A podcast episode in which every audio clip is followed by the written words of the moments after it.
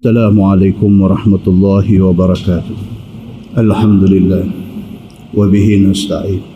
Asyhadu an la ilaha illallah wahdahu la syarika lah wa asyhadu anna Muhammadan abduhu wa rasuluh. Wa nusalli wa nusallim ala hazan nabiyil karim sayyidil mursalin wa ala alihi wa sahbihi ajma'in. Amma ba'd. Ayyuhal mu'minun ittaqullah usikum wa iyaya bitaqwallah faqad fazal muttaqun. Muslimin dan muslimat mudah-mudahan dirahmati Allah subhanahu wa ta'ala. Di dalam sebuah hadis an Bashir bin Al-Khasasiyah radhiyallahu anhu qala فمر رسول الله صلى الله عليه وسلم على مقابر المسلمين فقال أدرك هؤلاء خير كثير ثم مر على مقابر المشركين فقال سبق هؤلاء خيرا كثيرا قال فالتفت فرأى رجلا يمشي بين المقابر في نعليه فقال يا صاحب السبتيتين ألقهما أو كما قال حديث حسن riwayat Ibn Majah. Daripada Bashir bin Al-Khasasiyah radhiyallahu anhu, kata dia, pada satu hari Nabi sallallahu alaihi wasallam berjalan melintasi satu kawasan kubur orang Islam. فقال النبي صلى الله عليه وسلم أدرك هؤلاء خير كثير. Bila Nabi sallallahu alaihi wasallam lintah satu kawasan kubur orang Islam, Nabi kata depa dah dapat khairun kathir, kebaikan yang banyak. Bila Nabi sallallahu alaihi wasallam lintah kawasan kubur orang Islam, Nabi kata depa ni, maksudnya orang Islam yang mati Islam ini, depa sudah dapat khairun kathir, sudah dapat kebaikan yang banyak. Pasal depa hidup sebagai orang Islam dan depa boleh bertahan sampai mati depa Islam. Orang yang hidup sebagai orang Islam, mati di atas agama Islam, selamat dah depa ni. Thumma marra ala maqabiril musyrikin.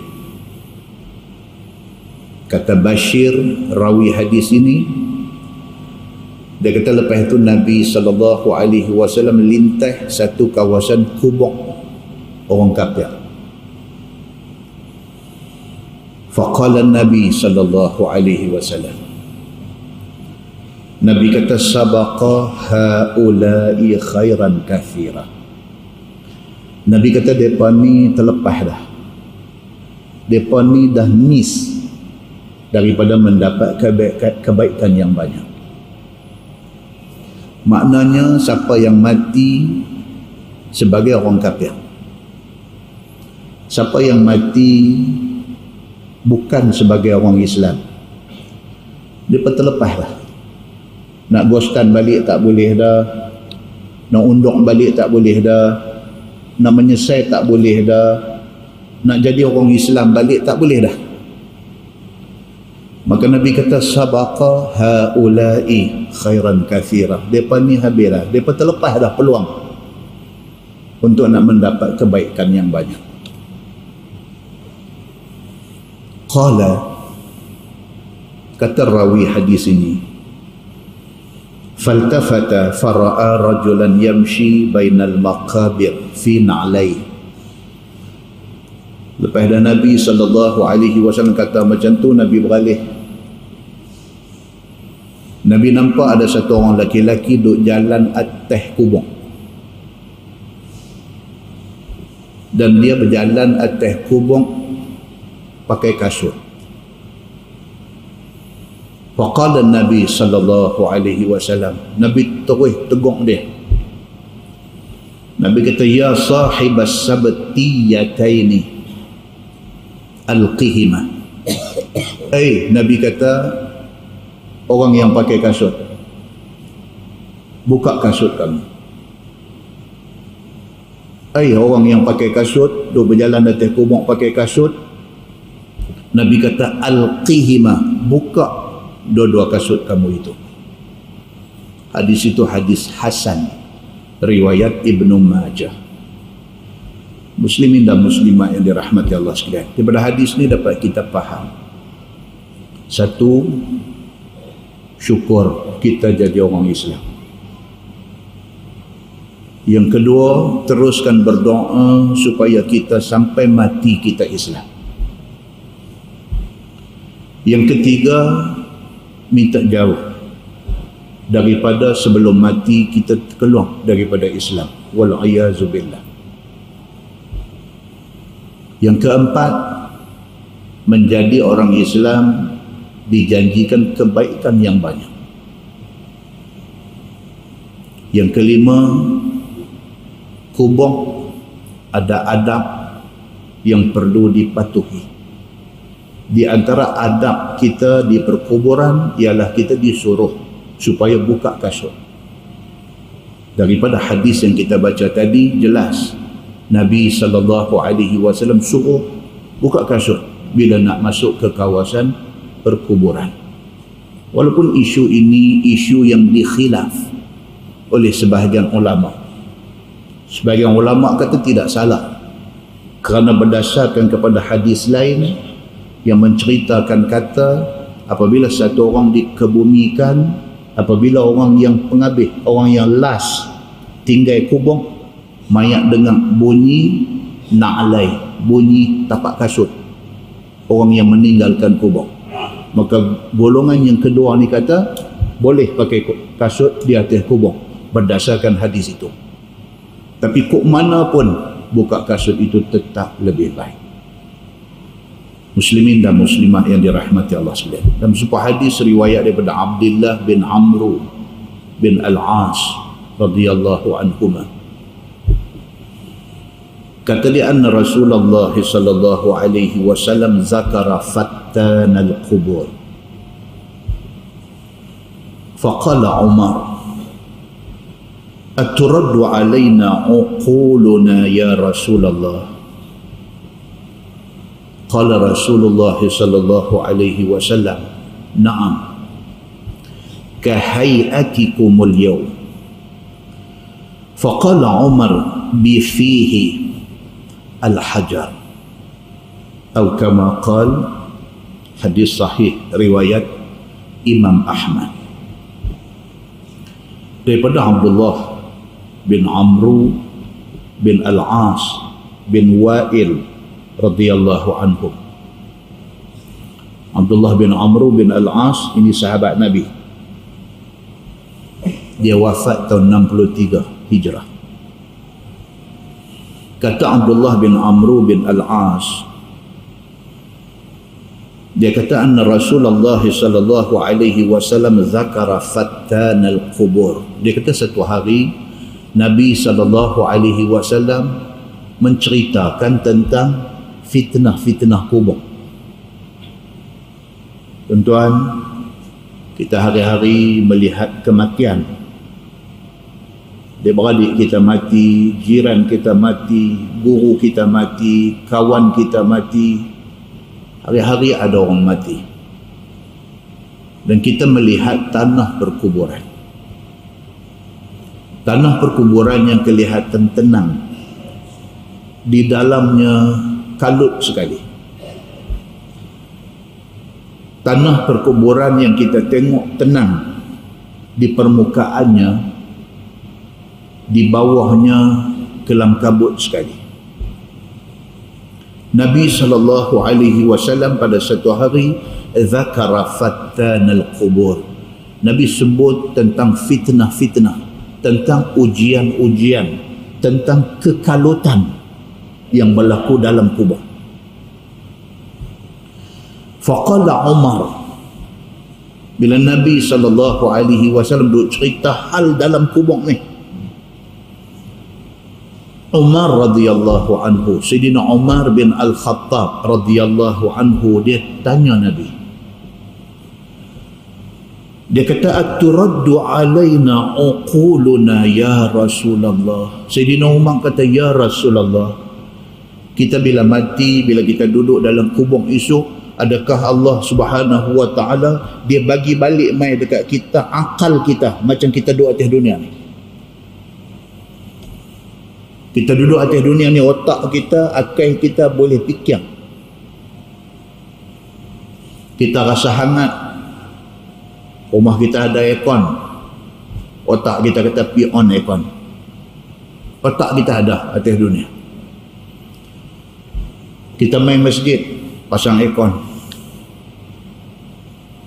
Kalau rumah tak ada aircon, rasa hangat, otak kata buka fan, buka kipas. Kita buka kipas. Paling tak ada rumah orang yang tak ada aircon, tak ada kipas, bila dia rasa hangat, dia buka tingkap, dia buka pintu. Bolehkah kita bayangkan kalau dalam kubur esok kita dibenamkan dalam enam kaki bawah bumi? Boleh tak kita bayangkan kalau kubur kita ditakdirkan Allah gelap? Na'udzubillah. Boleh tak kita bayangkan kalau sekiranya kubur kita ditakdirkan Allah sempit? Boleh tak kita bayang kalau kubur kita esok panas?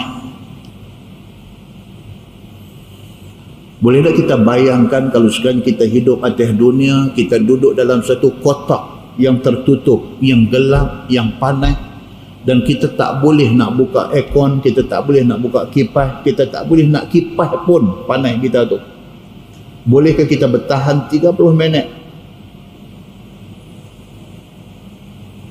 Bagaimana kita nak bertahan dalam kubur kalau sekiranya kubur kita gelap, kalau sekiranya kubur kita sempit, kalau sekiranya kubur kita panas? Macam mana kita nak bertahan sehari? Macam mana kita nak bertahan seminggu? Macam mana kita nak bertahan sebulan? Macam mana kita nak bertahan setahun? Macam mana kita nak bertahan sepuluh tahun? Macam mana kita nak bertahan lagi seratus tahun? Sehingga hari kiamat kita nak tunggu dalam kubur yang sempit, dalam kubur yang gelap, dalam kubur yang panas. Macam mana kita nak bertahan dengan keadaan itu?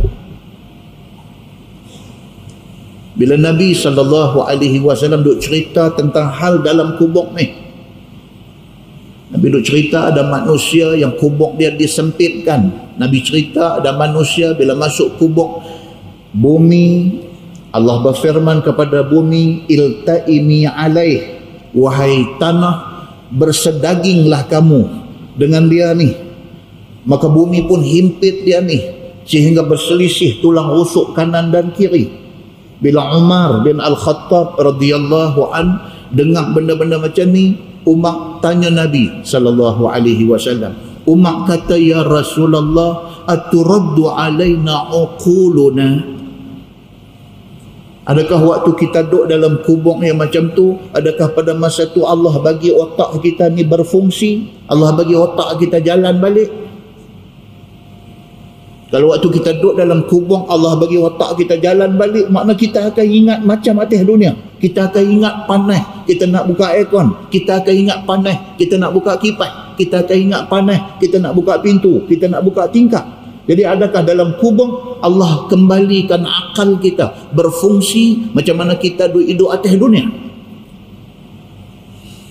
Faqala Rasulullah sallallahu alaihi wasallam, "Na'am. Kahayatikumul yawm." Nabi kata, "Ya, kamu duduk dalam kubur, Allah bagi akal kamu kahayatikumul yaum, macam mana akal hampa hari ni, hampa duk hidup atas dunia, macam itulah otak hampa fikir masa hampa duduk dalam kubur esok. Cuma hampa tak boleh buat apa. Teringat kata panas, tak boleh buat apa. Teringat kata sempit, tak boleh buat apa. Teringat kata gelap, tak boleh buat apa. Faqala Umar bifihi, kata hadis ini, maka berkata Umar bifihi, dengan mulut dia, dia kata, Sayyidina Umar bin Al-Khattab radhiyallahu an, bila Nabi cerita tentang dahsyatnya alam kubur, bila Nabi cerita kata akai hang Tuhan bagi jalan balik pada masa tu, cuma hang tak boleh buat apa.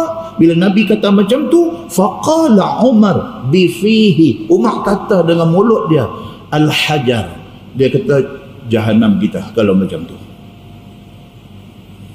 Al-hajar maksudnya celaka aku, binasa aku, jahanam aku kalau macam tu. Muslimin dan muslimat yang dirahmati Allah sekalian, kita hidup atas dunia bukan hidup saja-saja. Allah bagi kita hidup, Allah bagi akal, Allah bagi benda duk jadi keliling kita hari-hari. Allah suruh kita fikir. Setelah Allah bagi bagi akal, setelah Allah hantar main wahyu melalui Nabi dia, setelah disampaikan kepada kita ayat Quran dan hadis-hadis Nabi sallallahu alaihi wasallam, dengan akal yang kita ada, kita pilih, kita nak ikut, tak mau ikut.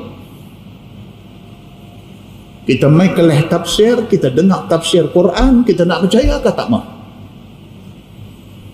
Bila ayat Quran dibacakan, ditafsirkan ayat ni dengan hadis-hadis Nabi, kita nak terima ke tak mau?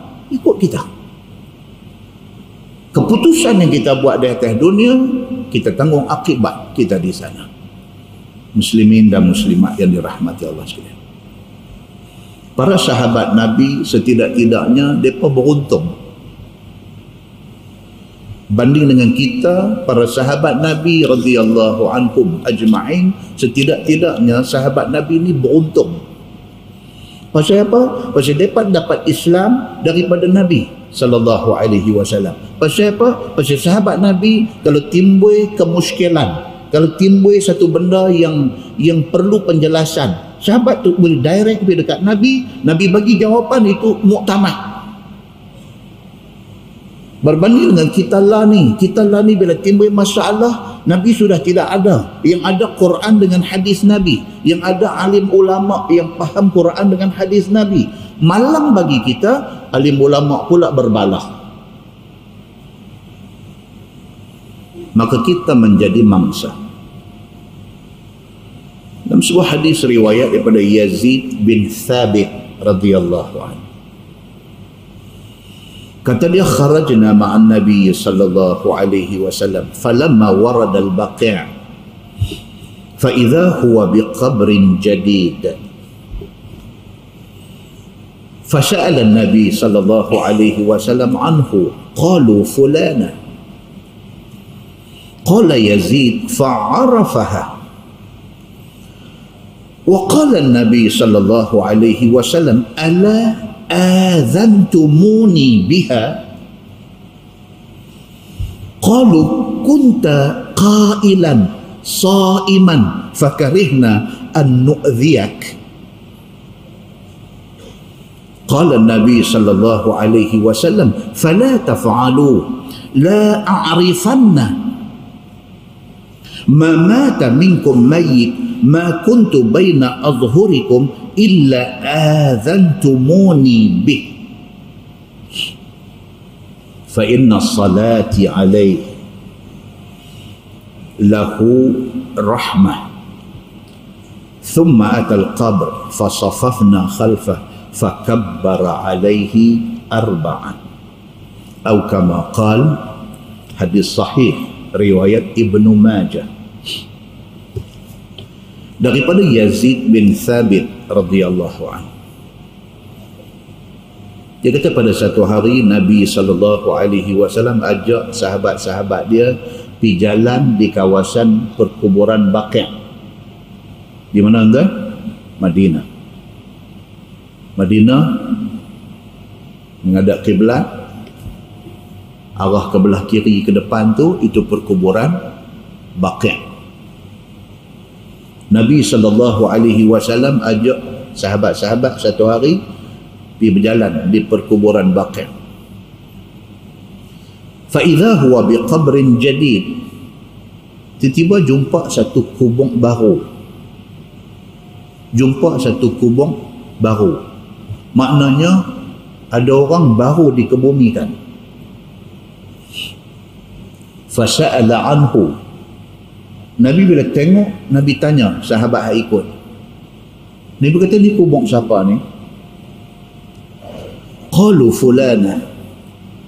Sahabat-sahabat kata, dia ni satu perempuan.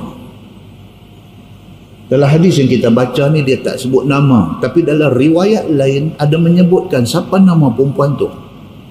Perempuan tu nama dia Ummu Mihjan. Nama perempuan tu Ummu Mihjan.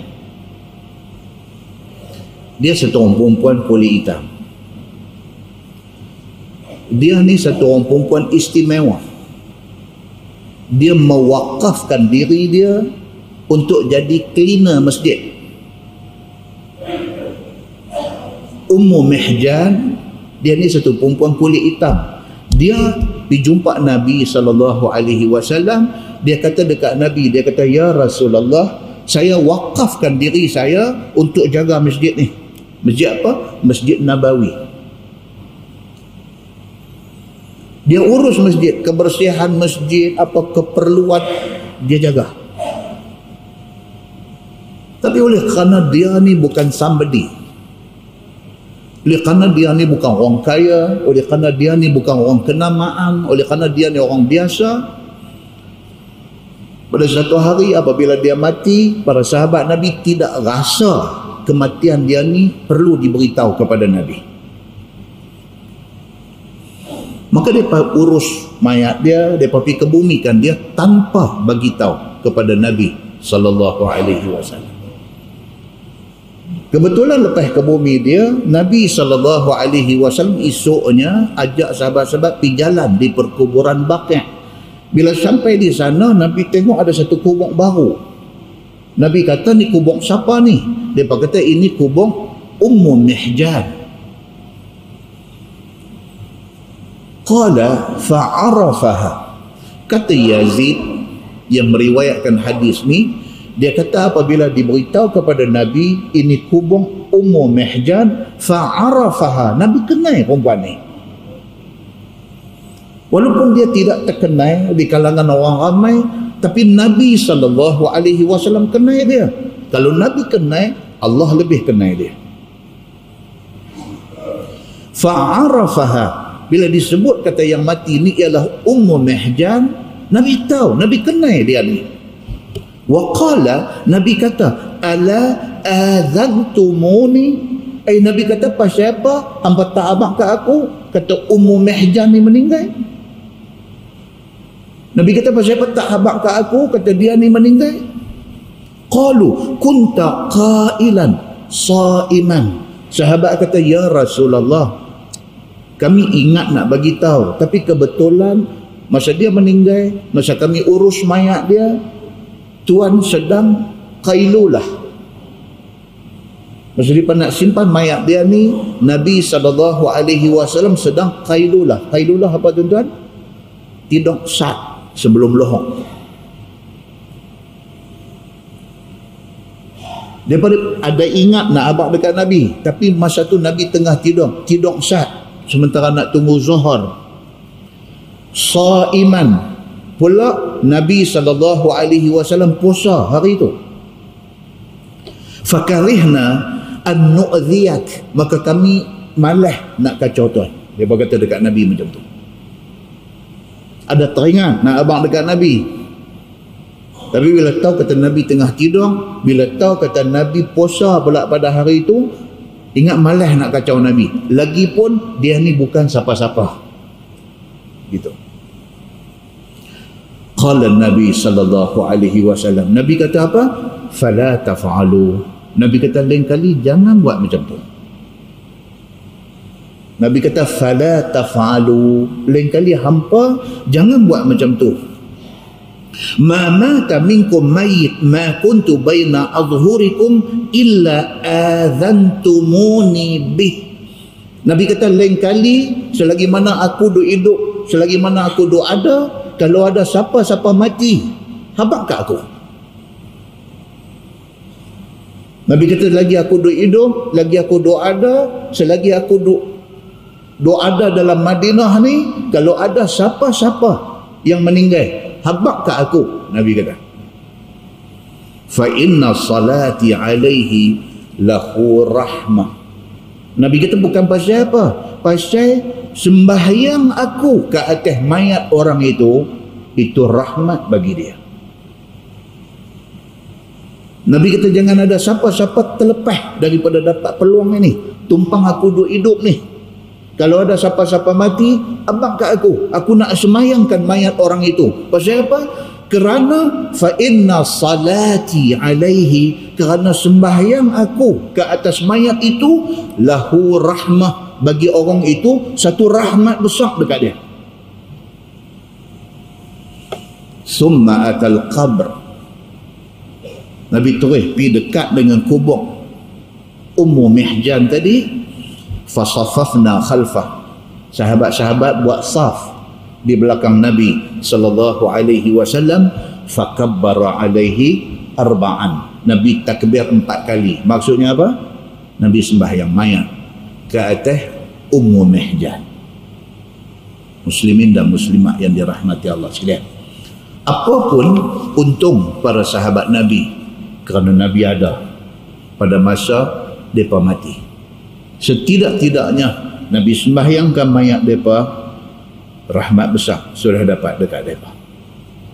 Muslimin dan muslimat yang dirahmati Allah sekalian, kerana itulah dalam sebuah hadis riwayat daripada Ibni Umar radhiyallahu anhuma, kata dia lamma tuwfiya Abdullah ibn Ubay bin Salul jaa ibnuhu Abdullah ibn Abdillah ila Rasulillah sallallahu alaihi wasallam fasa'alahu an yu'tiyahu qamisah an yukaffina fihi abahu fa'atahu atau kama qala. Hadis sahih riwayat Imam Muslim. Kata Abdullah bin Umar bin Al-Khattab radhiyallahu anhumah, anak Sidina Umar, dia kata apabila mati Abdullah bin Ubay bin Salul, siapa dia ni tuan-tuan? Munafik besar di Madinah pada zaman Nabi sallallahu alaihi wasallam. Bila mati Abdullah bin Ubay bin Salul ni, jaa ibnuhu Abdullah ibnu Abdillah, anak Abdullah bin Ubay bin Salul ni nama Abdullah juga. Dalam riwayat lain kata apabila Abdullah bin Ubay bin Salul ni jahat ni, cukup jahat, dia buat jahat macam-macam dekat Nabi. Dia dekat dia nak mati, dia pesan ke anak dia, dia kata kalau ayah mati, dia kata hang pergi jumpa Nabi Muhammad minta jubah hak Nabi duk pakai tu buat kapan ayah. Masa hidup dia tentang Nabi, dia lawan Nabi, dia fitnah Nabi, dia buat macam-macam dekat Nabi. Bila dekat dia nak mati, dia tahu takut, dia kata dekat anak dia pergi jumpa Nabi, pergi minta jubah Nabi buat kapan bapa, dia kata. Bila mati dia, anak dia pergi jumpa Nabi sallallahu alaihi wasallam. Anak dia kata bapa pesan suruh minta jubah tuan untuk buat kapan bapa. Fa'a'atahu, Nabi bagi. Bab Nabi bagi tu satu bab ni, bab Abdullah bin Ubay bin Salul yang jahat ni. Dia tahu kata Nabi sallallahu alaihi wasallam tu orang baik, tapi oleh kerana hati jahat dia, dia lawan juga, tapi hati kecil dia tahu Nabi sallallahu alaihi wasallam orang baik, dan dia percaya Nabi Muhammad sallallahu alaihi wasallam ini ada syafaat dia. Muslimin dan muslimat yang dirahmati Allah sekalian, kita hari ini semua tu dah tak ada. Yang ditinggal kepada kita taraktu fikum amrain, Nabi kata aku tinggal ke hangpa dua aja. ma in tamassaktum bihima lan tadillu abada. Kalau hampa pegang dengan peninggalan aku yang dua ni, hampa tak sesat sampai bila-bila. Apa dia? Quran dengan hadis Nabi sallallahu alaihi wasallam. Dalam sebuah hadis riwayat daripada Abi Hurairah radhiyallahu anhu, kata dia, qala Rasulullah sallallahu alaihi wasallam, la taj'alu buyutakum qubura wa la taj'alu qabri 'aidan wa sallu 'alayya fa inna salatakum tablughuni haitsu kuntum, atau kama qala, hadis sahih riwayat Abu Dawud daripada Abi Hurairah radhiyallahu anhu, kata dia Nabi sallallahu alaihi wasallam bersabda, Nabi kata, la taj'alu buyutakum qubura. Hampa jangan jadikan rumah hampa macam kubur. Nabi pesan dekat kita semua, rumah kita jangan bagi jadi kubur. Dalam tafsir hadis dia beritahu apa? Rumah yang dimaksudkan kubur itu ialah rumah yang di dalamnya tidak pernah dibuat sembarang-sembarang sunat. Rumah tu umpama kubur. Dan rumah yang dianggap kubur itu ialah rumah yang tidak pernah dibacakan di dalamnya ayat-ayat Quran. Kalau kita ada rumah, kita tak pernah buat sembahyang sunat apa pun dalam rumah kita. Kita pernah baca Quran dalam rumah kita. Pada sisi Allah Subhanahu wa taala, rumah kita umpama kubur, rumah yang tidak ada manfaat di dalamnya. Maka Nabi sallallahu alaihi wasallam pesan, Nabi kita, la taj'alu buyutakum qubura. Jangan hampa jadikan rumah hampa macam kubur.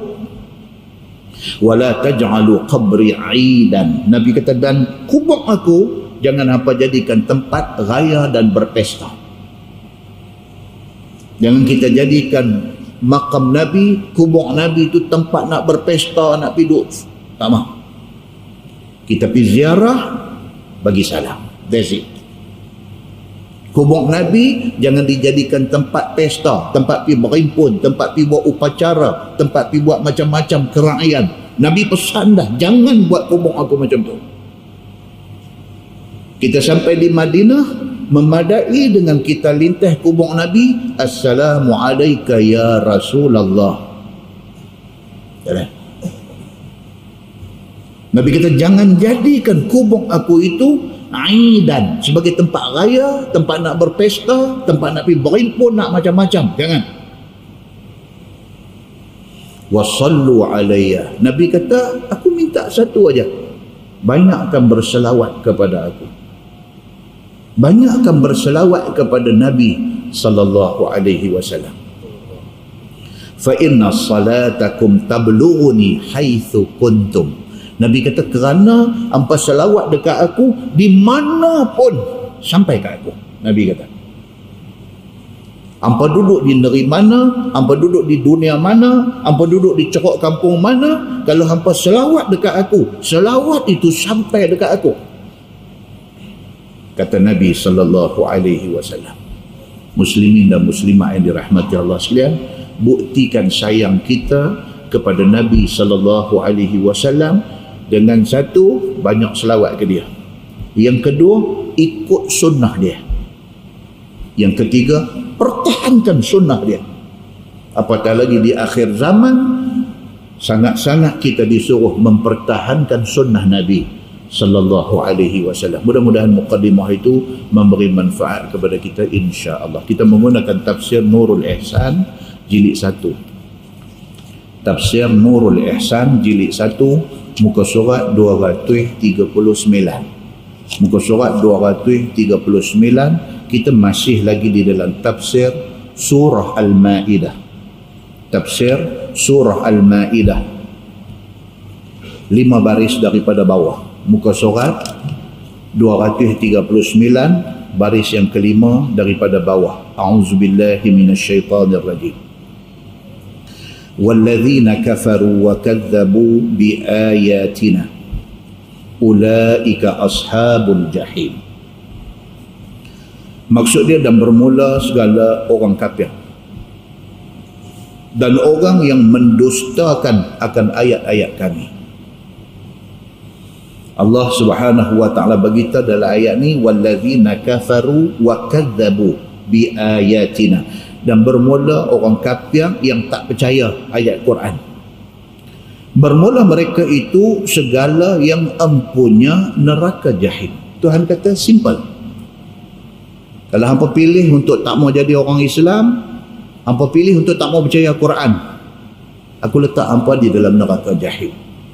Itu aja Tuhan kata. Dan turun ayat yang berikut, tak kala bercita-cita kaum sahabat, sepuluh orang sahabat Nabi melazimkan diri mereka berpuasa dan berdiri malam dan berbuat ibadah, dan tiada mau menghampiri perempuan, dan tidak mau bau-bauan, dan tidak mau makan daging dan lemak dan sebagainya, dan tidak mau tidur di atas hamparan tidur. Ni ayat hak nak main ni pula, cerita ada sekumpulan sahabat Nabi sudah kena karan sudah kena karan sudah kena syok. Sepuluh orang sahabat Nabi ini bila duk dengar tarbiyah Nabi, bila duk dengar, bila duk dengar, dia kena shot karan. Bila dia kena shot karan, mereka ni dah nak jadi lebih daripada hak Nabi suruh. Okay. Kerana mereka itu terdengar akan Nabi sallallahu alaihi wasallam pada satu hari yang menyebabkan menangis hati mereka itu. Ni cerita sahabat Nabi. Satu hari mereka dengar kuliah Nabi, mereka dengar tarbiyah daripada Nabi. Bila mereka dengar tarbiyah Nabi, tazkirah Nabi, tausiah daripada Nabi, bila mereka dengar, menangis mereka ni. Mereka jadi takut setakut-takut manusia di atas muka bumi. Mereka itu ialah Abu Bakar As-Siddiq ni, yang kena syok karan ni, Abu Bakar As-Siddiq, Ali bin Abi Talib, Abdullah bin Mas'ud, Abdullah bin Umar, Abu Dharr al-Ghifari, Salim Mawla Abi Huzaifa, Miqdad bin al-Aswad, Salman al-Farisi, Maqal bin Muqarran, dan Osman bin Maz'un. Sepuluh orang. Tuan-tuan ni kalau nak cerita tiap-tiap seorang sepuluh ni, tahun depan tak habis. Eh, tahun depan tak habis ni. Tiap-tiap seorang ni punya cerita, tuan-tuan. Allahu Akbar. Sayyidina Abu Bakar As-Siddiq, kita dengar banyak dah cerita pasal dia. Ali bin Abi Talib, banyak dah cerita kita dengar pasal dia. Saya ambil satu hal last sekali, Osman bin Maz'un radhiyallahu anhu. Seorang aja kita ambil. Nak cerita hebatnya Osman bin Maz'un ni, nak cerita hebat dia, sebuah hadis riwayat daripada Ibn Umar radhiyallahu anhuma. Kata dia, an Rasulillah sallallahu alaihi wasallam qala, hadha alladhi taharraka lahul arsh wa futihat lahu abwabus sama wa syahidahu sab'una alfan minal malaikah laqad dhamma dhammah summa furija anhu atau kama qala. Hadis sahih riwayat An-Nasa'i daripada Abdullah bin Umar bin Al-Khattab radhiyallahu anhu. Kata dia, Nabi sallallahu alaihi wasallam bersabda, Nabi kata, hadha alladhi taharraka lahul arsh. Dalam huraian hadis ni dia kata apa? Yang dimaksudkan oleh Nabi sallallahu alaihi wasallam dalam hadis ini ialah Osman bin Maz'un.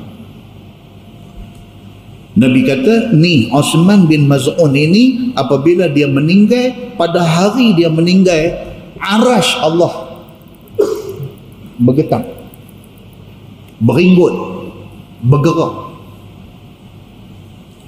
Wa futihat lahu abwabus sama Pada hari dia meninggal, pintu-pintu langit semua dibuka. Wa syahidahu sab'una alfan minal malaikah. tujuh puluh ribu malaikat menyaksikan kematian dia. Laqad dhamma dhammah pun begitu, bila dia masuk kubur, bumi himpit juga dia sekali. Summa furrija anhu, kemudian dia dilepaskan dan tidak dihimpit lagi. Muslimin dan muslimat yang dirahmati Allah sekalian, macam tu punya hebat manusia. Kalau kita tengok hadis ni yang kata Osman bin Maz'un ini bergerak arash pada hari kematian dia, pintu-pintu langit dibuka, tujuh puluh ribu malaikat menyaksikan dia, pun kena juga sekali himpit dengan bumi, sekali himpit, lepas tu lepas. Macam mana kita bila kita meninggal esok ni? Muslimin dan muslimat yang dirahmati Allah sekalian, siapa dia? Osman bin Maz'un. Dia sahabat Nabi. Yang kata Osman bin Maz'un ini, dia seorang sahabat Nabi, asal orang Mekah, anak orang kaya. Dia asal orang Mekah dan bapa dia orang bangsawan, orang kaya di Mekah, hidup mewah, hidup mewah. Bagus dia ni, daripada beranak sampai dia masuk Islam, sampai dia mati, tidak pernah sentuh arak. Daripada belum masuk Islam, dia tidak pernah sentuh arak, minuman keras, tak pernah sentuh.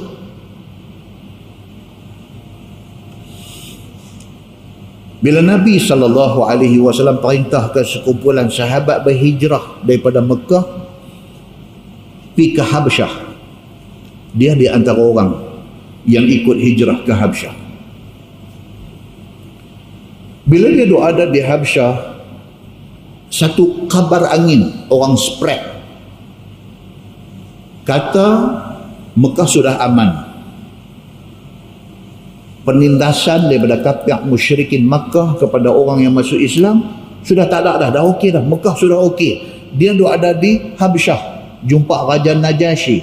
Bila dengar berita tu, dia percaya, dia balik. Balik-balik dah, rupanya hanya khabar angin. Dia dan beberapa orang sahabat balik. Bila sampai-sampai balik, puak kafir musyrikin Makkah sambut mereka, terus seksa mereka. Tapi dia tak kena seksa. Pasal apa? Pasal mereka bagi muka kat dia. Pasal apa mereka bagi muka kat dia? Pasal pak dia pun orang kaya Makkah. Apatah lagi, satu orang pembesar, orang besar Mekah pada masa tu, bapa kepada Khalid Al-Walid. Nama dia Al-Walid bin Al-Mughirah. Al-Walid bin Al-Mughirah ni, orang besar di Mekah, orang kenamaan di Mekah. Bapa kepada Osman bin Maz'un ini kawan baik dia. Dia terus bagi protection kepada Osman bin Maz'un. Dia kata, Osman, aku jaga, aku bagi perlindungan kepada dia, siapa pun jangan sentuh Osman bin Maz'un, aku jaga dia. Maka dia tak kena dera, dia tak kena seksa dengan musyrikin Makkah. Tapi mata dia, hati dia tak boleh tahan tengok kawan-kawan dia kena. Satu hari dia berjumpa Al-Walid bin Al-Mughirah, godfather yang duk bagi protection dekat dia ni. Dia pergi jumpa Al-Walid, dia kata, aku tak mau dah protection daripada hang. Pasal apa? Pasal tidak adil, aku tak kena dera, kawan-kawan aku kena. Al-Walid bagi warning dekat dia, dekat Osman bin Maz'un. Dia kata, kalau hang lepas daripada protection aku, hang nanti kena macam mereka. Dia kata, tak apa. Al-Walid kata, okey, kalau macam tu tak apa, hang pergi di tepi Kaabah, hang buat satu pengumuman di depan semua orang. Kata, start from now on, aku tidak lagi diberi protection oleh Al-Walid bin Al-Mughirah. Dia kata, okey. Dia pergi tepi Kaabah, dia bagi tahu. Dia kata, tuan-tuan semua, satu pengumuman aku nak buat. Mula pada hari ini, Al-Walid bin Al-Mughirah tak ada kena mengena dengan aku. Dia tak jaga aku lagi. Elok habis, dia kata, dia demah dia terus. Ini yang kata Osman bin Maz'un. Setumpuk kena biji mata, lebam sebelah. Berita dia kena demah sampai dekat Al-Walid bin Al-Mughirah. Al-Walid lari main. Dia main macam orang, dia aku kata dah dekat hang. Dia kata, ya hang pergi buat sungguh. Pasal apa? Orang tak buat hang selama ni pasal orang nampak aku. Tengok. Al-Walid kata, apa sudah jadi dekat mata? Dia kata, apa dekat Al-Walid? Dia kata, kalau boleh, kalau kerana Islam aku kena macam ni, aku sanggup dua-dua mata kena macam ni. Ya Allah, tuan-tuan, yang kata Osman bin Maz'un.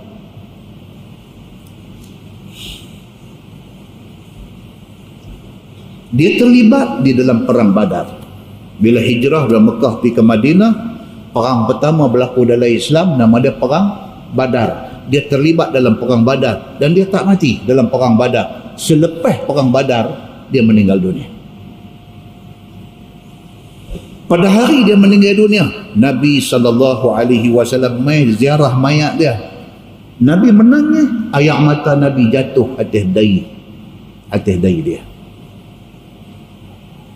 Dan dia merupakan orang muhajirin yang pertama meninggal di Madinah dan dikebumikan di Baqi' al-Gharqad.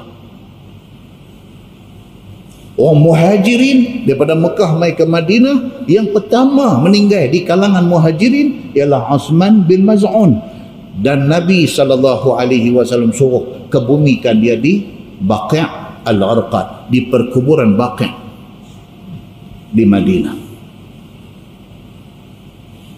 Kita baca dah cerita dia ni sikit di Masjid Simpang empat Pematang Buluh dalam tafsir Suratul Nahli. Ada satu ayat dalam surah An-Nahli ayat sembilan puluh, ayat popular. Allah Subhanahu wa taala berfirman, a'udzubillahi minasyaitonir rajim, innallaha ya'muru bil 'adli wal ihsan wa ita'i dzil qurba wa yanha anil fahsya'i wal munkari wal baghi ya'izukum la'allakum tadhakkarun. Popular tak ayat tu? Popular. Dengar di mana? Di mana tu? Di mana kita dengar? Khutbah Jumaat. Ayat tu ayat sembilan puluh daripada Suratul Nahli. Bila turun ayat tu, bila Nabi sallallahu alaihi wasallam baca ayat tu, Osman bin Maz'un yang pada masa tu belum masuk Islam, dia dengar ayat tu, tiba-tiba ayat tu jerap masuk dalam diri dia. Saya pernah sebut di masjid ni, SpongeBob. Sponge. Sponge ni tuan-tuan, kalau pis pis celup masuk dalam kolah masjid, angkat apa jadi? Penuh air. Sponge. Dia serap air. Macam itulah Osman bin Maz'un. Untuk pertama kalinya dia dengar Nabi baca ayat innallaha ya'muru bil 'adli wal ihsan wa ita'i dzil qurba wa yanha 'anil fahsya'i wal munkari wal baghi. Dia dengar ayat tu, tak tahu pasal apa, tiba-tiba ayat tu jerap masuk dalam diri dia. Dia pergi jumpa Nabi sallallahu alaihi wasallam. Dia kata, ya Rasulullah, aslim ni, masuk Islam. Tuan-tuan, tuan pernah dengar cerita Malik Nur, Mister Universe? Balik baca cerita dia, mula dia mula boleh jadi bagus ni. Dia duduk satu kondo dekat dengan K L C C. Bukan baru duduk, dah duduk lama dah, tak ada apa pun. Tiba-tiba satu hari, satu hari azan daripada masjid K L C C ni, azan ni tiba-tiba masuk mai Malik Nur jadi SpongeBob. Apa explanation kepada benda ni tuan-tuan? Apa explanation dia? Inilah hidayah Allah Subhanahu wa ta'ala. By the time Tuhan pilih kita, dia nak bagi kita dapat hidayah dia, Allah buka hati kita. Duk dengar azan ni bukan sekali, bukan sepuluh kali, bukan seratus kali, tak tahu berapa ribu kali dah duk dengar azan, tak ada apa. Tiba-tiba satu hari tu punya azan, dengar-dengar, dia bukan masuk dalam telinga, dia masuk main dalam hati. Benda ni unexplained. Benda tak boleh nak explain. Tak tahu pasal apa. Tiba-tiba hari ni punya azan, dengar, dia masuk mai dalam hati, dia rasa satu macam. Malik Nur terus pergi dekat masjid India, pergi round di sana, tengok buku agama, tengok kaset C D agama, beli, beli, beli, beli, balik di rumah duk baca, duk pasang kaset dengar. Tak pernah jadi dalam hidup dia. Dia kata benda ni. Ni dia cerita benda ni. Allah Subhanahu wa ta'ala bila sampai time dia nak bagi satu hidayah dekat satu orang, siapa pun tak boleh kata apa. Muslimin dan muslimat yang dirahmati Allah sekalian, Osman bin Maz'un ni yang kata hebat ni, dia ni ayat ni menjadi sebab musabab kepada dia terus jadi satu macam. Pergi jumpa Nabi sallallahu alaihi wasallam masuk Islam, asyhadu an la ilaha illallah wa ashhadu anna Muhammadar Rasulullah, dan dia merupakan orang yang keempat belas masuk Islam pada masa itu. empat belas awal tak tuan-tuan? Awal. Pada zaman orang semua kata Islam tak betul, orang kata Muhammad tak betul, dia orang yang keempat belas masuk Islam. Muslimin dan muslimat yang dirahmati Allah sekalian. Lepas pada tu, lepas pada dia masuk Islam, dia jadi dia kena karan lebih. Osman bin Maz'un terus pergi jumpa Nabi sallallahu alaihi wasallam. Dia kata, ya Rasulullah, saya tak mau menikah sampai bila-bila. Ya Rasulullah, malam saya tak mau tidur, saya nak semayang. Ya Rasulullah, siang saya akan puasa tiap-tiap hari. Ini benda sudah kena Osman bin Maz'un, selain daripada sembilan lagi nama yang disebut di dalam tafsir yang kita baca tadi. Dia salah seorang yang jadi macam ni, yang kemudiannya Nabi sallallahu alaihi wasallam tiun balik. Tiun balik ni sebab karan dia dah dah high voltage. Karan yang mai kat dia ni dah high voltage, dah mai karan yang kalau sentuh untung tu kan. Nabi tiun balik. Baik tuan-tuan, maksudnya apa tuan-tuan? Dalam masyarakat kita ada tak macam ni? Ada, ada. Kita sendiri ke, anak-anak kita ke, apa kata macam mana, satu hari dia main semangat, pasang, pasang. Dia balik pergi rumah saat lagi, mereka bangkit, sembahyang subuh lambat sikit, dia terajang pintu, dia main. Dia main. Saat lagi dia tengok T V, dia nak pergi hampuk bagi pecah. Jadi semua dosa ni, dosa, dosa. Dia main macam tu. Kena ada satu orang boleh pitiun dia balik. Kesedaran itu satu yang bagus. Tapi kalau karan tu dia high voltage, yang tu kena tiun balik. Yang tu kena tiun balik. Pasal apa? Pasal high voltage ni takut tuan-tuan. Pasal apa? Dia ibarat tembak naik tinggi. Sekali tak kena gaya, dia terempas, berkecai habis. Muslimin dan muslimat yang dirahmati Allah sekalian, Osman bin Maz'un menjadi orang yang keempat belas masuk Islam di depan Nabi sallallahu alaihi wasallam, dan dia akhirnya meninggal selepas perang Badar, dan dia orang yang pertama daripada kalangan muhajirin yang dikebumikan di Baqi' al-Gharqad, perkuburan Madinah Al-Munawwarah. Muslimin dan muslimat yang dirahmati Allah sekalian, firman Allah, ya ayyuhalladzina amanu ni. Ayat ni turun ni pasal apa? Pasal nak tiun sepuluh orang yang kena karan ni. Allah turun ayat, ya ayyuhalladzina amanu, wahai segala orang yang beriman, la tuharrimu tayyibati ma ahallallahu lakum, jangan kamu sampai mengharamkan segala makanan yang halal, yang dihalalkan oleh Allah Subhanahu wa ta'ala kepada kamu. Ha. Nampak? Mereka ni kena karan sampai benda halal pun nak jadi haram kat mereka. Dia, dia, dia main karan. No, Tuhan kata apa? Wahai orang yang beriman, benda yang baik-baik, benda yang halal, jangan diharamkan kepada kamu. Benda yang halal ni contoh dia apa dia? Menikah tu halal. Sampai tak mau menikah nak buat ibadat, jangan. Menikah itu halal. Oh, saya saya tak mau menikah, saya nak fokus ibadat saja. Quran kata apa? Jangan. Agama tak suruh hang jadi orang kuat agama sampai macam tu. Jangan. muslimin dan muslimat yang dirahmati Allah sekalian. Wala ta'tadu, ini ayat dia, dengar elok, dia kata wala ta'tadu, dan jangan kamu melampaui suruh Allah. Ta'tadu maksud dia apa? Jangan ekstrim. Ta'tadu maksud dia apa? Jangan melampau. Ta'tadu maksudnya apa? Jangan overdo, jangan terlebih dalam nak buat apa-apa benda. Buat hak agama suruh buat, jangan pergi lebih pada tu. Pasal apa? Pasal lebih ni bahaya. Muslimin dan muslimat yang dirahmati Allah sekalian, innallaha la yuhibbul mu'tadin. Tuhan kata apa?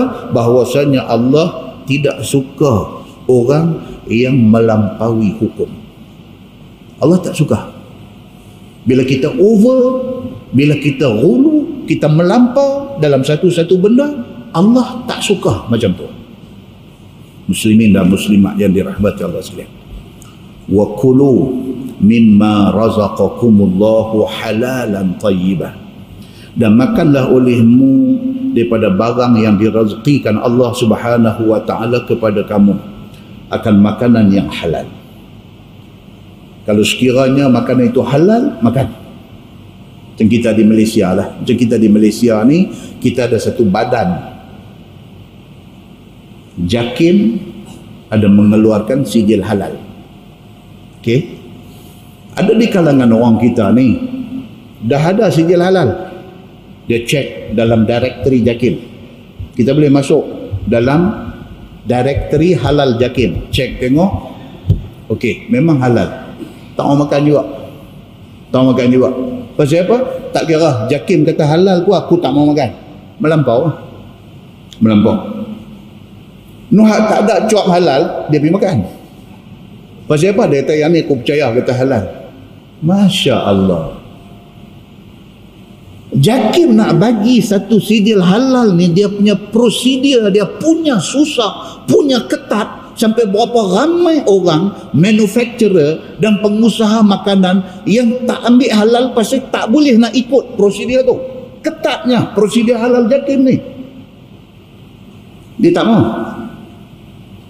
Hak tak ambil halal, hak ni dia pergi makan. Ni orang kita ni ulu. Yang terang ada halal tu dia tak percaya, hak tak ada dia percaya. Muslimin dan muslimat yang dirahmati Allah sekalian, itu contoh manusia apa? Manusia yang mu'tadin. Dia melampau. Hak terang mengikut prosedur, dia tak mau, dia nak percaya hak dia punya. Maka dia pilih jalan kelabu daripada jalan yang terang ada. Muslimin dan muslimat yang dirahmati Allah sekalian, Allah Subhanahu wa taala kata apa? Kulu mimma razaqakumullahu halalan thayyibah. Makanlah olehmu daripada barang yang direzekikan Allah kepada kamu yang makanan itu halal. Begitu. Wattaqullaha allazi antum bihi mu'minun. Dan takutlah olehmu kepada Allah Tuhan yang kamu dengannya beriman sekaliannya. Takutlah kepada Allah. Kita apa benda pun nak buat, biarlah asal asas kepada keputusan kita tu kerana takut Allah. Kan baru ni mereka buat E P F, K W S P, patuh syariah. Bukan mereka buat announcement dalam T V. E P F ataupun K W S P yang dok ada selama ni punya, itu tidak patuh syariah. Maksud tidak patuh syariah apa? Duit kita yang kita carum dalam K W S P, duit tu K W S P pilabor, duit tu di kaunter di tempat-tempat yang bercampur, ada halal ada tak halal. Atas desakkan dia start dengan kesedaran orang Islam, kemudian dia mai desakkan kepada pihak kerajaan, minta supaya kerajaan jadikan E P F ataupun K W S P ini patuh syariah. Maksudnya apa? Pastikan duit yang kita carum, duit kita dengan duit majikan yang carum di situ, duit tu E P F ataupun K W S P pilabor hanya di kaunter-kaunter halal, supaya untung yang kita dapat itu untung halal. Setelah sekian lama desakan, baru ni okey, kerajaan buat. Kerajaan pun mengumumkan E P F ataupun K W S P patuh syariah. So macam biasa dianjurkan kepada orang-orang yang ada caruman dengan K W S P, dianjurkan kalau rasa nak migrate, nak berhijrah daripada E P F ataupun K W S P yang campur-campur ni, migrate, berhijrah kepada yang patuh syariah, yang labur hanya di kaunter halal, silakan. Ada lagi orang Islam tak tukar? Ada lagi? Dia tak migrate, dia tak pindah lagi. Dia kata apa? Alah sama, dia kata. Tak boleh, tuan-tuan. Apabila sudah ada yang terang patuh syariah, kita wajib kena pergi kat situ. Tak boleh kita kata Allah sama lah ni hak. Tak boleh. Kalau tidak, dia sama makan ayam sembelih dengan makan ayam yang tak sembelih. Alah, dia kata dia potong tengkuk sopa juga. No. Yang sembelih ikut syariah, yang tu halal. Yang sembelih tak ikut syariah, sembelih juga tapi tak ikut syariah, itu tidak halal, bahkan haram.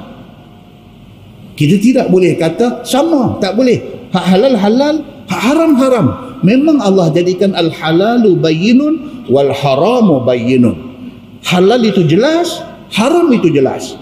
Kita tidak boleh kata halal haram sama, tak boleh. Samalah apabila sudah ada K W S P, bila sudah ada E P F yang halal, wajib kita kena berhijrah ke situ. Wajib. Muslimin dan muslimat yang dirahmati Allah.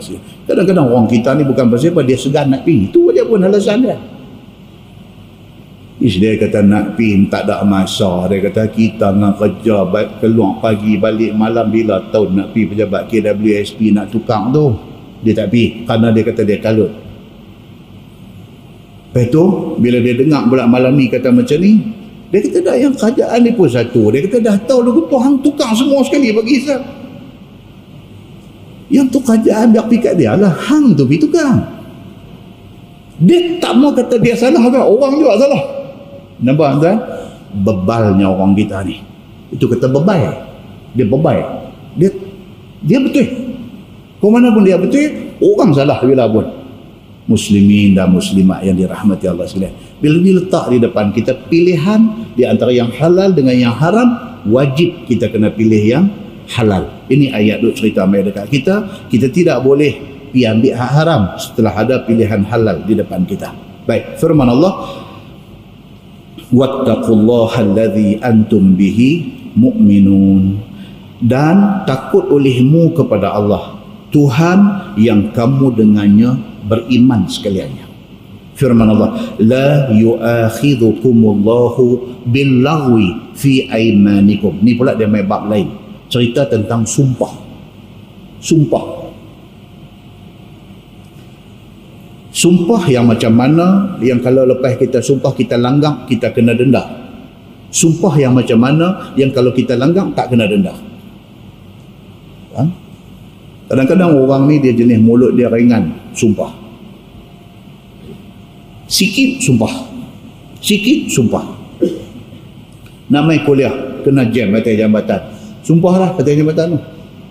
Sumpah apa? Dia kata, aku wallahi aku tak mampi dah masjid Taman Sa'dun. La ilaha illallah, yang sumpah tak mampi masjid Taman Sa'dun. Pasal apa? Marah pasal kena jam atas jambatan. Wallahi aku tak mampi dah masjid Taman Sa'dun ni, leceh. Baik, sumpah macam tu kalau bulan depan dia main pula masjid ni, kira macam mana? Adakah dia langgar sumpah? Ha, itu maksud dia. Sumpah dia, dia mudah-mudah dia sumpah. Dia marah anak dia, dia tang ni, dia kata tak dengar cakap, ayah dah kata kat orang berkali dah. Dia kata wallahi lepas ni ayah tak mau bagi duit dah kan. La ilaha illallah. Macam tu punya hal aja. Marah, wallahi ayah tak bagi duit dah kat hang lepas ni. Anak esok bagi pula. Dah yang kemarin wallahi tak bagi duit ni, apa cerita? Takkah itu nama dia sumpah? Dah tu ni ayah bagi hari ni, tidakkah ayah langgar sumpah? Jadi adakah anak nak tanya kat dia? Anak tak tanya, bagi dia ambil lah. Tapi soal pak ni, yang kemarin masa marah kemarin pergi sumpah tu, kemudian hari ni dia pergi bagi tu, bagi tu melanggar sumpah. Adakah itu dianggap sumpah? Ha, ini ayat nak mai cerita kat kita. Cuba kita tengok tuan-tuan. Dia kata apa? La yu'akhidhukumullahu billaghwi fi aymanikum.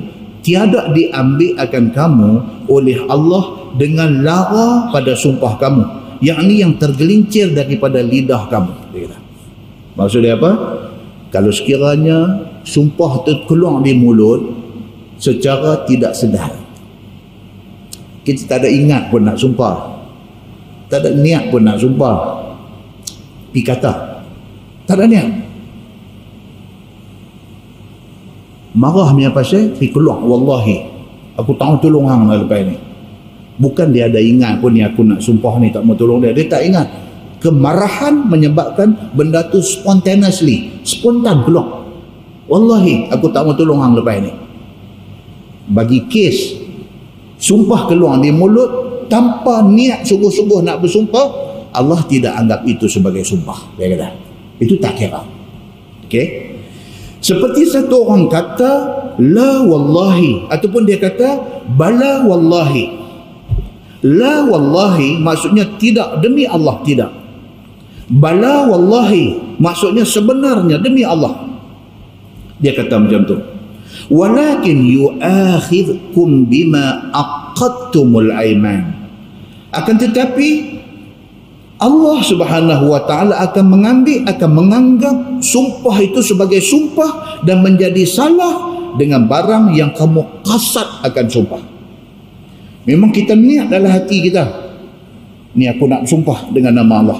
Kita niat dalam keadaan waras, kita niat kita nak sumpah. Ni aku nak niat, ni aku nak sumpah ni. Wallahi aku itu. Mana dia niat dalam hati dia, dia memang nak sumpah. Kalau macam tu, sumpah itu jadi. Tuan-tuan, orang Arab. Tuan-tuan buka drama apa dalam Astro, dia ada satu channel Arab tu. Tengok satu satu drama Arab. Saya ingat daripada start drama sampai habis sejam, saya ingat dia sumpah tiga empat puluh kali ada. Nak cakap sikit wallahi, nak cakap sikit wallahi. Tu dia sumpah ke? Dah, benda tu kebiasaan mulut dia. Kebiasaan mulut dia. Wallahi saati insya-Allah. Dia kata, demi Allah aku akan main. Tak pergi. Habis yang kata wallahi nak pergi ni apa? Kebiasaan mulut dia. Dia tak ada niat pun nak sumpah, tapi benda tu kebiasaan mulut dia. Biasa. Dia setengah orang Melayu kita. Celaka betul budak ni. Dia kata celaka betul budak ni, bukan dia ingat budak tu celaka. Sebut celaka tu syok. Syok bila sebut. Syok. Kawan yang kena sebut tepuk kenyih seronok tak marah. Pasal apa? Dalam hubungan mereka ni itu kemesraan. Itu kemesraan. Kan? Ada tanu arang jadah tu mailah. Arang jadah tu mailah dia kata. Dan dia kata ni kawan tu dengar. Panggil kat dia kadang macam kita nu arang jadah tu mailah. Ah bagus kata oh, seronok pula. Main duduk minum sekali melawak tepuk meja. Tak ada apa.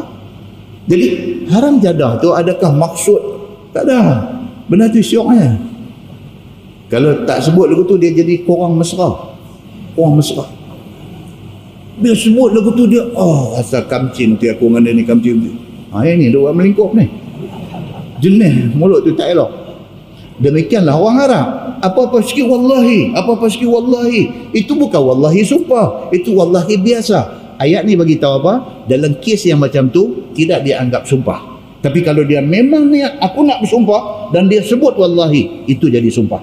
Dan hak jadi sumpah ni kalau langgang dia ada denda dia. Ha, next ayat yang berikutnya dia nak bagi tahu fakafaratuhu it'amu asharati masakin.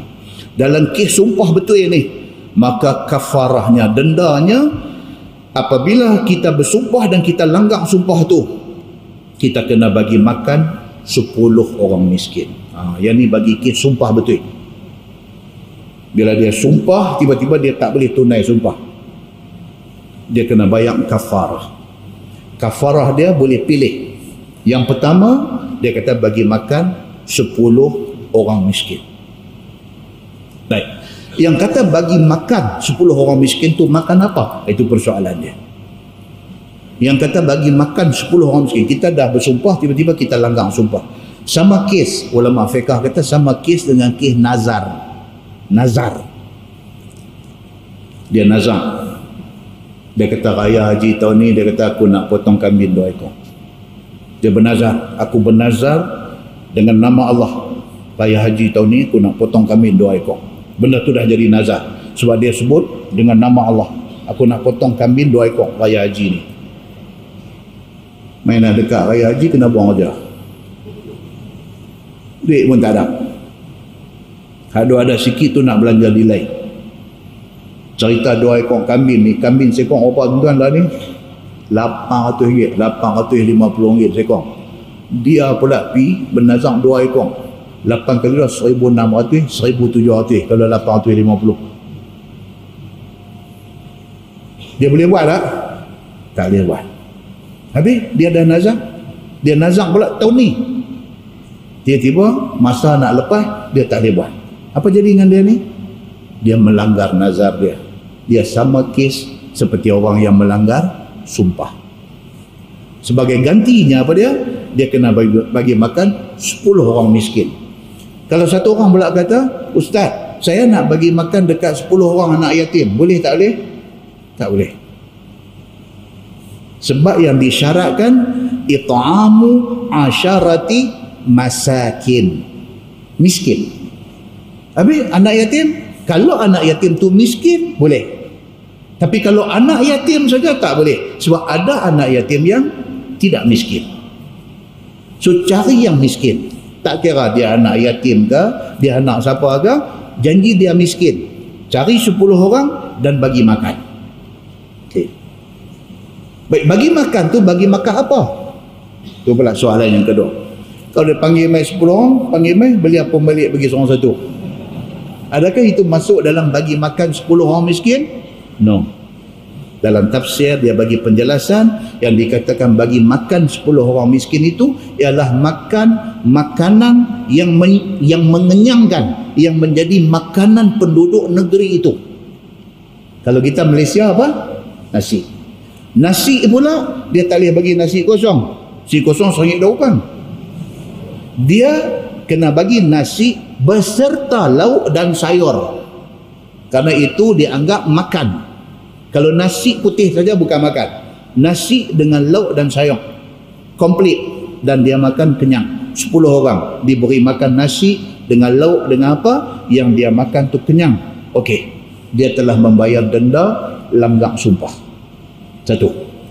Baik, kemudian tuan-tuan tengok, dan maka kafarahnya itu ke kena bagi makan sepuluh orang miskin, tiap-tiap seorang secupak beras. Ini kiraan lama, dulu dia kira secupak beras lah, dia kira makanan yang mengenyangkan, dan makanan itu makanan yang boleh makan, nasi dengan ada lauk. Sepuluh orang makan kenyang. Baik, min awsati ma tut'imuna ahlikum, makanan itu pula daripada makanan yang pertengahan yang kamu bagi makan keluarga kamu, tidak yang baik sangat dan tidak yang huduh sangat. Nasi kita nak bagi makan kepada sepuluh orang miskin itu mestilah nasi yang biasa, yang keluarga kita makan. Kalau kita makan beras, beras apa? Grade A. Okey, itu normal. Tak payah pergi cari basmati India. Basmati ni pun macam-macam. Orangnya dia ada basmati India, dia ada basmati Kashmir, dia ada oi oh, macam-macam. Tak payah pergi sampai peringkat tu. Dan jangan huduh sangat pi bagi beras hancur. Jangan, hak kita makan dia. Dia kata beras itu biarlah beras yang pertengahan. Begitu Quran ni bagi tahu sampai macam tu. Satu. Pilihan yang kedua, au kiswatuhum, ataupun bagi pakaian kepada mereka itu. Mereka itu maksudnya apa? sepuluh orang miskin tadi. Kalau kita tak bagi makan kepada sepuluh orang ni, bagi pakaian. Yang dinamakan pakaian itu ialah pakaian yang komplit, seperti baju, serban, kain pakai, kain pelekat dan sebagainya, dan tidak memandai bagi kepada seorang miskin sahaja. Yang kata pakaian ni maksudnya apa? Pakaian yang komplit menutup aurat, itu syarat dia. Kalau kita bagi dekat budak miskin tu, budak perempuan, dia kena masuk sekali dengan tudung komplit. Baju kurung, baju dengan kain, dengan tudung komplit tu satu. Sepuluh orang. Kalau lelaki, bagi baju, bagi kain pelekat komplit. Bagi baju saja tak lepas, bagi kain pelekat saja tak lepas. Dia kena bagi yang komplit. Maksud komplit tu apa dia? Menutup aurat setiap seorang kepada sepuluh orang. Itu yang kedua. Atau yang ketiga, tahriru raqabah, ataupun memerdekakan seorang hamba yang mukminah. Ha, ini tak ada lah. Zaman dah ni nak cari hamba merdeka tak ada. Seperti mana kafarah bunuh dan juga zihar. Dia kata faman lam yajid fasiyamu thalathati ayyam. Itu dia yang kata Islam ni dia bagi jalan keluar. Kalau sekarang kita tak mampu nak belanja sepuluh orang miskin makan pun tak mampu, nak beli pakaian yang lengkap kepada sepuluh orang miskin pun tak mampu, nak mencari hamba memang dah tak ada dah lah ni, maka pilihan yang akhir dia kata apa? Maka barang siapa yang tak mampu nak dapat benda tadi, maka kena puasa tiga hari sebagai membayar kafarah, sebagai bayar denda. Puasa tiga hari begitu, dan tidak disyaratkan puasa itu berturut-turut. Ha, yang ni jaga tuan-tuan. Kadang-kadang kita dalam hidup suami isteri ni benda ni jadi, hidup sumpah tak ketahuan ni benda ni jadi, benda ni jadi dalam kehidupan suami isteri. Nah, jangan. Baik, firman Allah, zalika kafaratu aymanikum idza halaftum, demikian itulah dia kata kafarah sumpah kamu apabila kamu bersumpah dan kamu tak dapat menunaikan sumpah itu. Ha, kita dah bersumpah, tiba-tiba kita tak boleh buat, kita langgar apa yang kita sumpah, maka itulah kafarahnya. Wahfazu aimanakum, dan peliharalah olehmu akan sumpah kamu itu, jangan bagi kena sumpah. Ha, kita dah sumpah, jangan sampai kita kena denda kerana melanggar sumpah. Itu maksud dia. Firman Allah, kadzalika yubayyinullahu lakum ayatihi la'allakum tashkurun, seperti yang demikian itulah telah menyata Allah Subhanahu wa taala bagi kamu akan segala hukumnya, mudah-mudahan syukur kamu atas kenyataan Allah itu. Mudah-mudahan kita dapat faham peraturan dan kita hidup sebagai orang yang berperaturan. Wallahu a'lam. Lepas ini kita masuk hukum khamar ataupun arak dan juga judi. Ayat yang akan datang ni, ya ayyuhalladzina amanu innamal khamru wal maisiru wal ansabu wal azlamu rijsun min amali syaitan fajtanibuh la'allakum tuflihun. Kita akan main tajuk ni, kita akan tengok tentang arak. Yang kata arak tu apa? Ketum ni masuk tak dalam arak? Ketum kalau kau belah kampung tu, oh, ketagih ni ketum, jadi penyelesaian kepada ketagihan dia. Dia nak pergi beli ais, dia nak pergi beli morfin, dia nak pergi beli segala syabu, segala apa ni mahal, duit dah tak ada dah, tapi dia nak kena bagi dia giam juga. Ketum ni dia pergi gagap belah kampung tu, sampai jual sampai jual tiga sepuluh ringgit. Ni pengusaha ketum ni, dia buat bagi jadi jus, siap buh dalam peti air macam ayam tebu tu, ikat tiga-tiga bungkus sepuluh ringgit. Buh dalam talam pula jual tepi jalan, nampak berpeluh sejuk tu tak boleh tahan, kena-kena sebungkus tu, naik motor jadi ghostan tu. Lepas tu esok nak main tanya lagi, ni ayam apa saya beli makan ni ada lagi kah? Lepas tu jadi penagih ketum. Adakah ketum ini termasuk di dalam Al-Khamru? Okay, kita akan tengok detail tentang benda ni. Kemudian kita akan luaskan perbincangan tentang benda ni kepada siapakah golongan yang dilaknat Allah yang berkaitan dengan arak ini. Orang yang minum mabuk tu sajakah, atau ada berapa golongan yang terlibat dengan dia yang turut mendapat laknat Allah Subhanahu wa ta'ala? Dan kita akan cerita pula yang kata laknat Allah tu apa maksud dia, yang kata kena laknat Allah tu apa maksud tu, laknat tu apa maksud dia. Kita nanti tengok detail dia tentang benda ni. Dan rangkai mai sekali ini apa dia? Al-khamru wal maisir wal ansab wal azlam. Empat benda ni ni apa ni? Tiap-tiap satu ni apa dia? Yang kita tahu al-khamru arak, al-maisir judi. Macam mana yang dikatakan judi ni? Ha? Kita dulu nampak judi ni pergi Genting Highland saja baru jadi judi. Ni hak kita pi bayar duit, lepas tu daripada duit tu dijadikan satu hadiah. Lepas tu ada orang dapat, ada orang tak dapat. Yang tu judi ke tak ke? Yang tu nak kena bincang. Pasal apa? Kita duk kerja di Kelang, kita duk kerja di pejabat, benda ni ada jadi. Tanpa kita sedang, kita terlibat dengan judi. Kutip duit, kutip duit. Ni bagi seorang dua puluh ringgit, bagi seorang lima puluh ringgit. Bagi-bagi-bagi, buat satu pertandingan apa-apa kan. Lepas tu siapa menang dapat hadiah. Hadiah tu beli daripada apa? Daripada duit hak kutip lima puluh ringgit ni. Seorang dapat, hal lain tak dapat. Adakah itu judi? Kita akan tengok perbincangan dia nanti. Nah, ni benda yang melibatkan harian ni. Harian. Kita dulu nampak judi, dulu nampak judi hak terang tu aja. Ni yang kata maisir yang masuk di celah-celah masyarakat pada hari ini. Kita akan tengok benda ni secara pasti untuk kita tahu judi ke tak benda tu. Okay. Wal ansab wal azlam ini juga satu perbincangan detail yang akan kita buat pada uh, kuliah yang akan datang insya-Allah. Kemudian kita akan tengok apa tujuan syaitan dia bawa main benda-benda ni dekat kita. Apa tujuan dia? Allah kata innama yuridu syaitan an yuqi'a bainakumul adawata wal baghdha fil khamri wal maisir. Yang kerana arak dengan judi ni syaitan boleh bagi kita lingkup ni. Macam mana cara syaitan nak melingkupkan kita dengan benda-benda yang diharamkan oleh Allah Subhanahu wa ta'ala ni. InsyaAllah, mudah-mudahan bila kita tengok ni, kita boleh jaga lebih sikit daripada terlibat dalam benda-benda yang boleh merosakkan kita, yang boleh memberi susah kita dalam kubur. Hak kita baca dalam muqaddimah tadi. Mudah-mudahan benda itu menjadi iktibar kepada kita semua insyaAllah. Kita tangguh dengan tasbih kafarah dan suratul Asr. Subhanallah.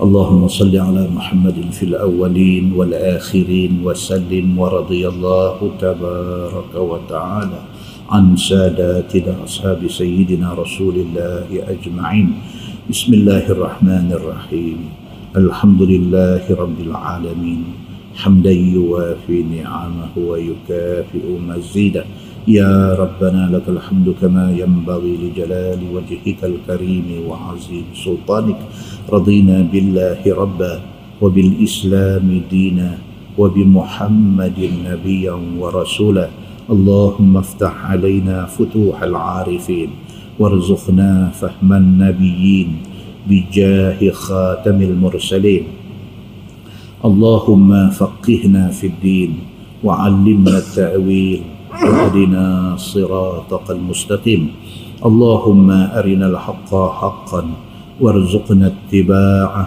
وأرنا الباطل باطلا وارزقنا اجتنابه اللهم اجعل جمعنا جمعا مرحوما وتفرقنا من بعده تفرقا معصوما وصلى الله على محمد وعلى آله وصحبه وسلم والحمد لله رب العالمين السلام عليكم